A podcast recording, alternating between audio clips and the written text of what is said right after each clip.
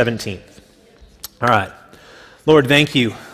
Thank you for this time that we get to spend in your word together. God, thank you for this season. Thank you for the celebration of life. Thank you that we get to eat lunch together after service today. Lord, it is such a gift to belong to your family and to see that expressed in this local church. And so, Lord, we pray this morning as we enter into your word that we would be reminded of who you are and reminded of who we are in light of that. It's in your name we pray. Amen. We are a storied people, and we all love a good hero who can make things right. If you question whether or not that's true, I would just do a brief survey of some very popular Christmas movies. One that is helpful for us to, to see this would be a movie called Jingle All the Way, where the workaholic dad can save the day by working even harder to get the toy he forgot to get for his son. Or Rudolph the Red-Nosed Reindeer, where a reindeer with a red nose is the only solution to make sure all the boys and girls get their presents this year. The Grinch who stole Christmas. The bad guy becomes the good guy through random acts of kindness that change his heart. And now he makes Christmas happen for everyone. See, we want a hero. We want a hero. We desire a hero. We want someone to save the day. Christmas is in danger, and the hero can fix it. In all of these stories, we're tapping into a greater reality, a greater story, the truest story. The reason why you and I crave a hero, and the reason why we crave a happy ending.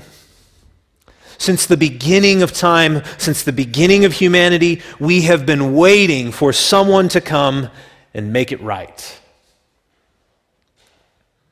God promises to send a hero, a redeemer who will make all things right again. He promises to send someone who will rescue God's people from their sin. He promises to send somebody who will restore all things to the way God intended him intended them to be. And throughout the story of the Bible, we see countless heroes show up. But none of them are perfect, and none of them bring about God's complete redemption. The people throughout the story of the Bible are still waiting for a Redeemer. This is the story of Scripture. It's the story we live into during Advent, answering the question who is the Redeemer? Who is the one who will make it all right again? If you have your Bible with you, we'll be in Isaiah chapter 1, and we'll be situated in verses 21 to 26 this morning. We read 24 to 26 for reasons I'm sure will become clear in a moment. Isaiah is sent to prophesy against God's people. They have rejected God in favor of human rulers. In a sense, what they have said is, we want the kingdom of God, we want his blessings, we want his good things, we want the good life, but we don't want to follow the king. We don't want to follow God. We want the good things about God, but we don't want his wisdom or his rule. We want his blessings, but we don't want him. We want what God can offer us, but we don't want God. See, the people, they fall into the age old human trap of thinking they know what's best for them, and so they want their own kings, they want their own rulers. And their rejection of God as the king has led to them becoming a wicked nation where justice is undone, and the people look more like the wicked nations of the world than they do God's holy people. And God speaks to his people through Isaiah and he says the problem is their leaders. They need new leaders because their current leaders have led the people away from God. And it's clear that the Redeemer has not come. In Isaiah chapter 1, what's becoming incredibly clear to us is that the Redeemer that God has promised is not on the scene yet.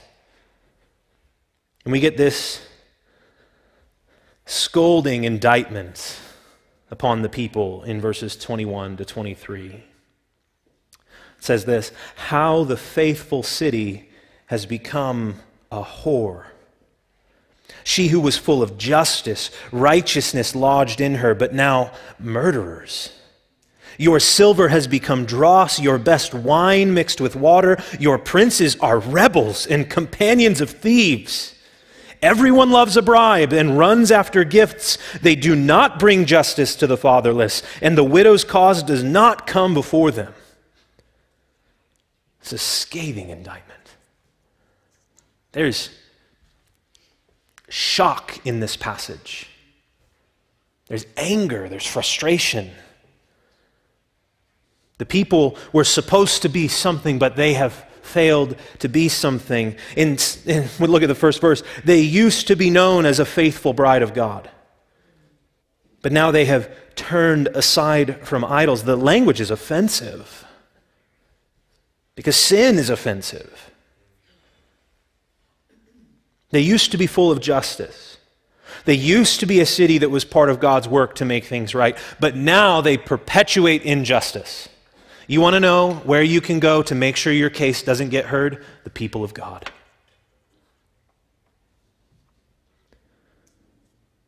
They used to be prosperous, but now they are worthless.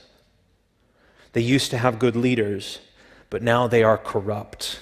They pervert justice to the oppressed. God's people need a redeemer. God's people need new leaders. We can relate to this, can't we? Like, that's not too far off from our context. We live in a day and age where we look around and we're waiting for a Redeemer. We're waiting for someone to come and make it right. The people of God needed redemption, and here in 2023, we, the people of God, we need a Redeemer. As the people in the Old Testament waited for God's Redeemer, they found themselves looking for love in all the wrong places, as the song goes. This only ever led to brokenness. It only ever led to destruction. It only ever led to divine judgment.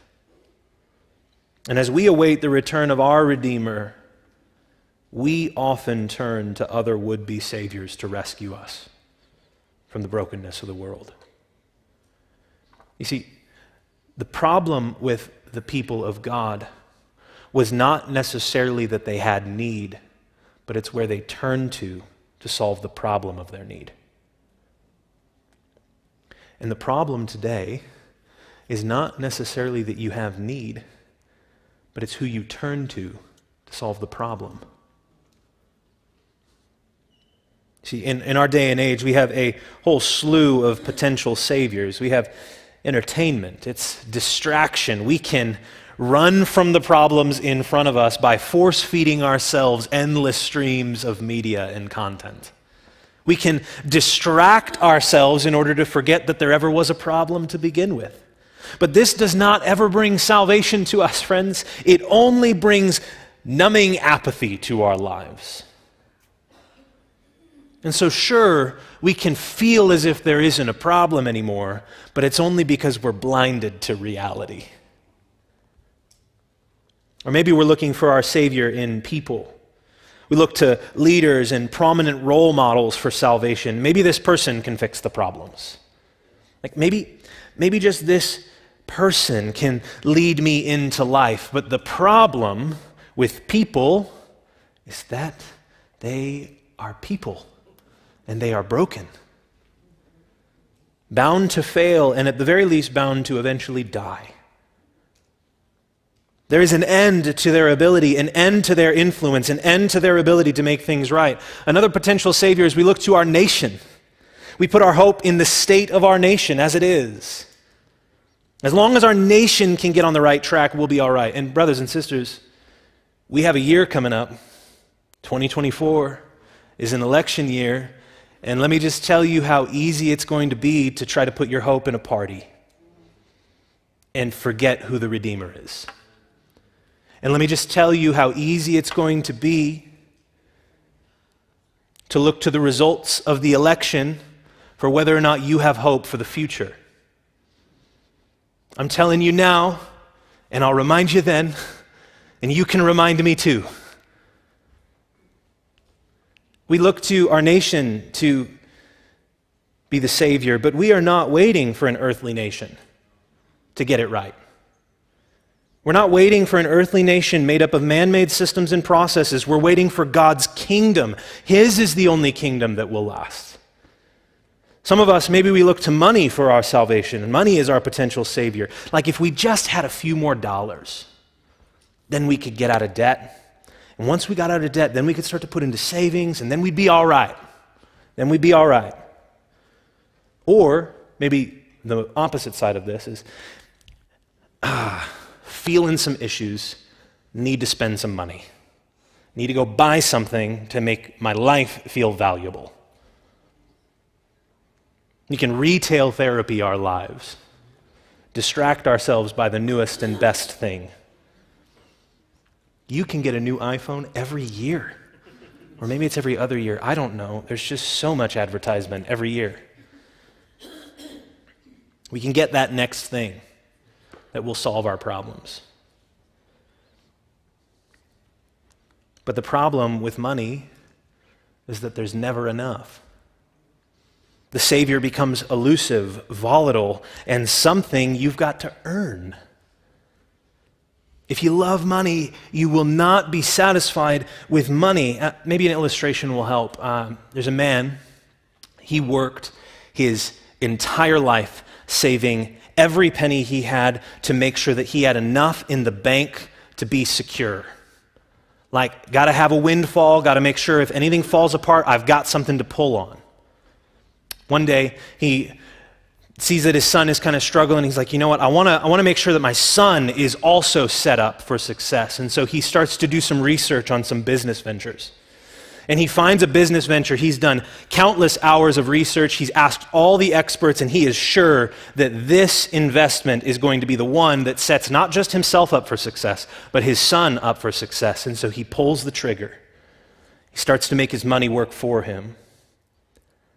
And at first, it seems like it's going well. At first, it seems like this is the answer. But it all falls apart. A global pandemic comes along. He loses everything and has nothing to leave to his son. He did everything right, but his hope was in his money, and now he has lost everything. That's Ecclesiastes 4. Treasuring our riches will always leave us disappointed. It is not a suitable Savior. It's not a suitable security. It's not a place to put our hope. Maybe the Savior for you is your family. Like, if my family can just approve of me, if my family can just be happy, then I'll be good then I'll be all right. So, like, if my spouse can sit as judge over my life and tap the gavel, say, successful, all I've ever wanted in life, I'm never disappointed in you, then I can be happy, then I can have hope, then everything else will be fine. Or maybe if my kids can just tap the gavel and say, I love you, you're a great mom, you're a great dad, you're successful, I love you. Then I could be happy. Then I could just tap the gavel. Then I could be, they, they could, I could be done. That would be it. That would be all I need. Or if my parents could just see my hard work and all that I've done, they'd tap the gavel and say, proud, worthy of love, accepted. But the problem, again, with humans being our Savior is that we are fickle and we make terrible gods, which means we make for lousy Saviors but we look for love in all the wrong places. This is what Advent reminds us of that as we are waiting, there is a temptation to look for hope, to look for peace, to look for joy, to look for love in all of the wrong places. It's so easy to look for rescue, for hope, and for happiness in the things around us believing that they will bring about the redemption that we desperately need. And the Bible is just brutally honest with us. I love it. The Bible is so brutally honest with us. All other ways of redemption outside of God's Redeemer will only lead to brokenness, they will only lead to destruction, and they will only lead to divine judgment.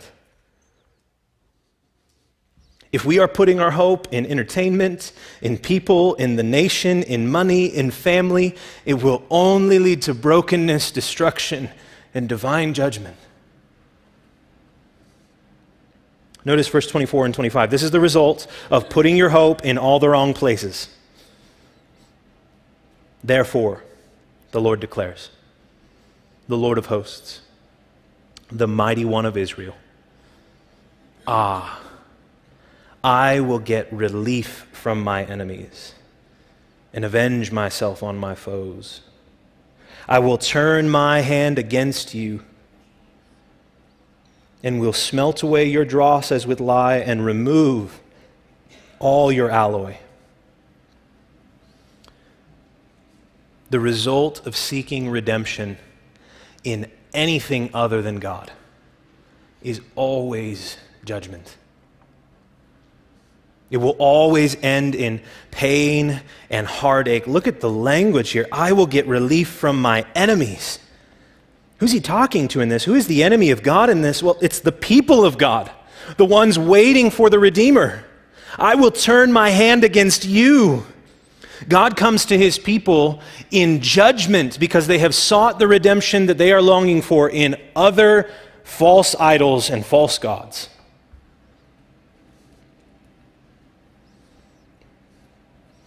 Advent serves a key purpose in the life of the church. It reminds us that we are waiting for God to send his Redeemer and to fulfill his promises. But it also reminds us that as we're waiting, we are called to wait well, trusting in God and God alone. And so we look back to these moments in the Old Testament to remind us how easy it is to find ourselves seeking comfort in failing redeemers. I mean, hear me out. Like, this is the people who their origin story as a nation is that God removed them from 400 years of harsh slavery by parting a literal Red Sea. And they walked through it. That's their redemption story. Their redemption story is being a weak nation who has nothing to offer the world, and God builds them into a prosperous one. Like, if they can forget God, what makes you think that we won't have our moments of looking for a Savior somewhere else? We're called to wait well. We look to these moments to remind us how easy it is to seek comfort in failing redeemers. You see, the Israelite people needed to regularly ask themselves, Who is the Redeemer? In asking this question, they would have remembered that God alone is the Redeemer, and we need to do the same thing. We need to ask, Who is the Redeemer we are waiting for? And the only answer is that it's God in the flesh, it's Christ alone. When we forget that, and we lean on other redeemers, we find ourselves in the same position as the Israelites under the words of Isaiah. We find ourselves under God's judgment. The people of God face God's judgment. They're removed from the promised land. They are, in this story, they're sent to exile. They're removed from God's presence. They're removed from God's place because they did not wait well. But I want us to notice something about God's judgment in this text. And it's that God's judgment brings redemption. It is through God's judgment that the city is made right again. If we read verses 25b through 26, let's look at the end of this here. I will smelt away your dross as with lye, and remove all your alloy, and I will restore your judges as at the first, and your counselors as at the beginning, afterward. So after my judgment, you shall be called the faithful city, or the city of righteousness, the faithful city. Do we notice that? That it's God's judgment that brings about his redemption. It's God's judgment that makes it all right again. God judges his people. The wicked city becomes a righteous city through the Lord's judgment, and in God's judgment of his people, he brings about his redemption, but it is through his judgment. How is this possible? Like, how can God bring judgment and redemption at the same time? Well, to answer that, we have to answer the question we've been asking this whole time Who is the Redeemer? Who can make it right? God can. Only the hero of the story. Only God is the hero. Only God is the Redeemer. Only God can make it right. And what we are celebrating at this time of year is that in the incarnation, in the manger, where God became flesh, the mighty one of Israel, the eternal Son of God. He takes on our frame. He lives faithfully, full of justice and righteousness. He is all that God's people were always supposed to be, and then he subjects himself to the judgment for us. He subjects himself to the judgment of God upon the cross for our redemption. You see, Advent reminds us that Christmas isn't just a holiday to be celebrated. This time of year is a time to remember that God became flesh so that we could be redeemed. God became flesh so that he could show his righteousness as both just and the justifier for those who have faith in Jesus. God became flesh to make all that was wrong right. In the cross of Christ, we see a beautiful picture of God coming in judgment and buying redemption for his people. It's the only way God can be both just and he can justify you and I, sinners saved by grace, who constantly find our hope in other saviors, who constantly find ourselves under God's divine judgment, and yet God is gracious to you and I to bring about our redemption for all who believe in him. The judgment is no longer taken by you, it's taken by the cross of Christ. God is going to bring about redemption but his redemption is going to happen through judgment. And we can enjoy the blessings of his redemption by trusting in the Lord Jesus Christ, the eternal Son of God, as the only possible Redeemer. You see, in our text today, the Old Testament people of God are waiting a Redeemer. They're waiting for a Redeemer.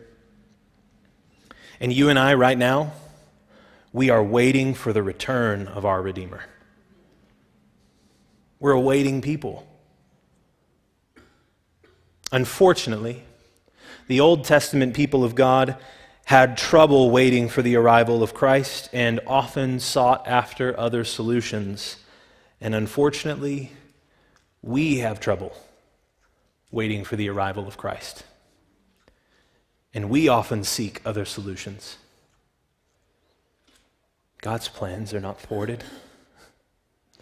He will bring about his redemption through judgment, and he often does. Even his judgment in the Old Testament shows his goodness. Like, it's so important that we notice how this story plays out for Israel. This group of people, they will be removed from the kingdom, their nation will be destroyed, they'll be sent into slavery again. A decreation. Their origin was removed from slavery. Their end seems to be back in slavery. But every time God comes in judgment to his people, or discipline may be a better word, they always end up walking closer to him afterwards as a result. Later on in the story, this people will come back from exile and they will renew their faithfulness to God. They will rebuild the temple. They will pursue him again. And it won't last long because Christ the Redeemer has not come. But God's discipline leads his children back to him. We don't like the idea of discipline. Even me saying it may make some of us cringe in here. But all of us know those parents who have never disciplined their kids. probably sat next to them in a restaurant. I'm sure there's some of them in our children's ministry. I'm sure my kid is some of those at some point in, in time.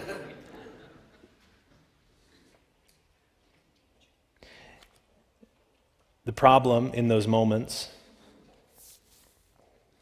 is that parents who don't discipline their kids, they don't do that because they love their kids. They do that because they don't want to be inconvenienced. But discipline is a loving way of bringing your kids back into the right way of living and being in the world. Now, hear me, godly discipline is always out of a place of love.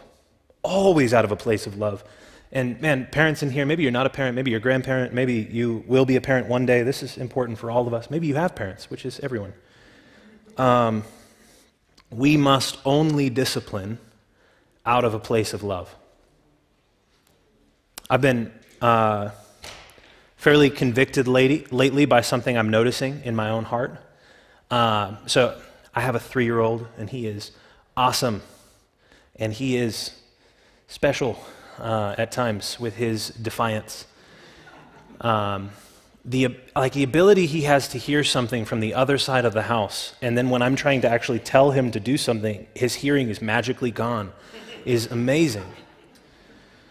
Um, I love him. And because I love him, I need to discipline him. And there are times when I'm trying to tell him to do something and he's not listening.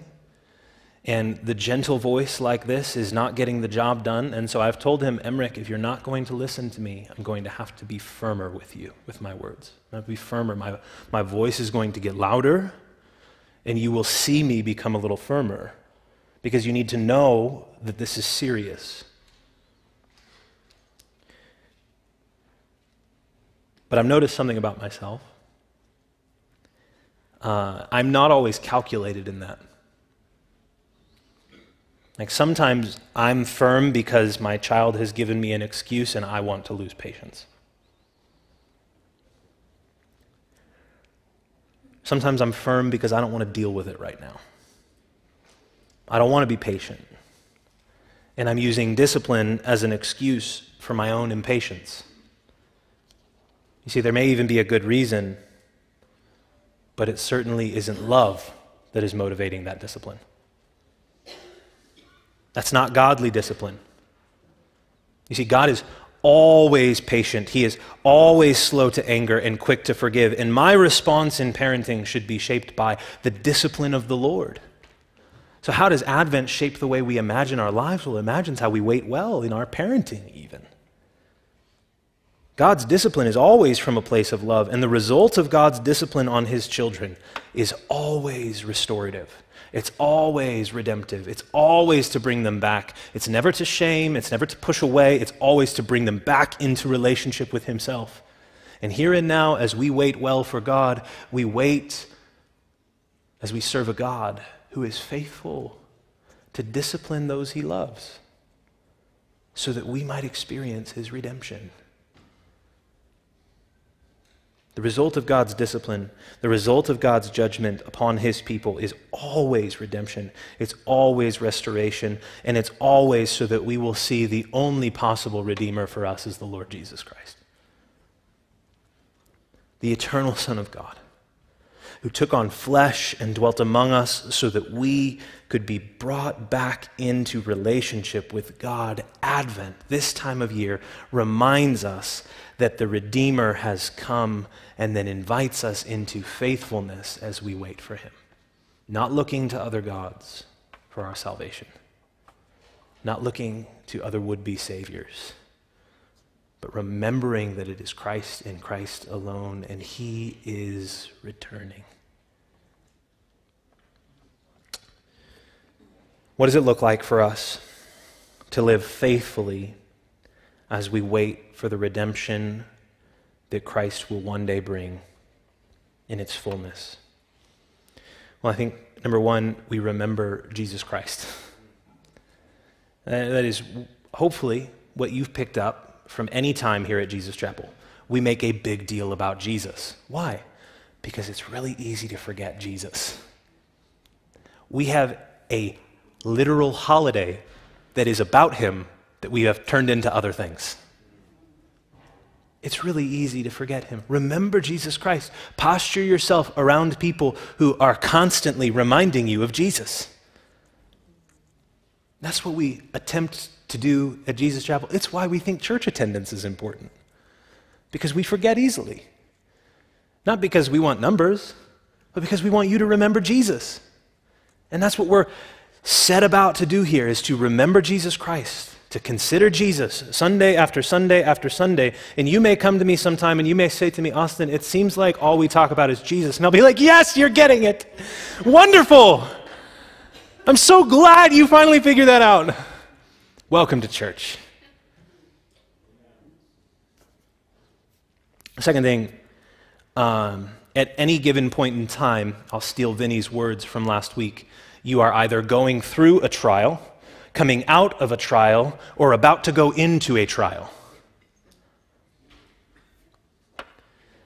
And it is so important that you build mechanisms in your life that remind you to trust God.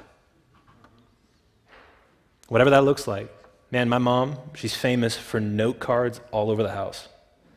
All over the house on everybody's bathroom mirrors. They're not even your, you're not even your bathroom mirror, mom. Like, this is my bathroom. You live in my house? Okay, that's fine.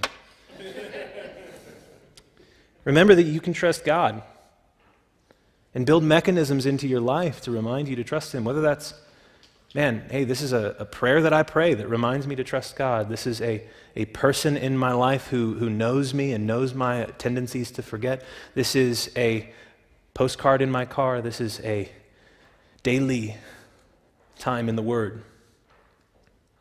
Whatever it may be, constantly reminding ourselves of who God is and that we can trust Him. Let's pray. God, we thank you for our time together this morning. We thank you that you always bring about redemption through your judgment, and that you, as you walk in judgment, are always after redemption, Lord. We thank you that we, as your people, as sons and daughters of God, can look at your judgment not as you um, punishing us eternally, but we can look at it as you disciplining us as a father who loves us. Lord, what good news that, that we have a father who loves us and who disciplines us.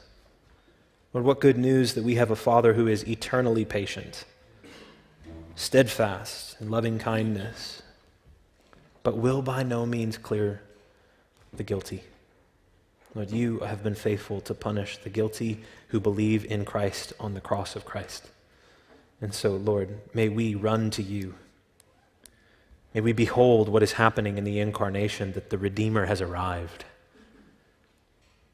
That you condescended to us, you came down and communicated with us. We rejoice in that, Lord. We rejoice that you were the Redeemer, that you were always faithful, and because of that, we can lean on you. Help us to remember Jesus Christ. It's in your name we pray. Amen. Stand and we'll sing together.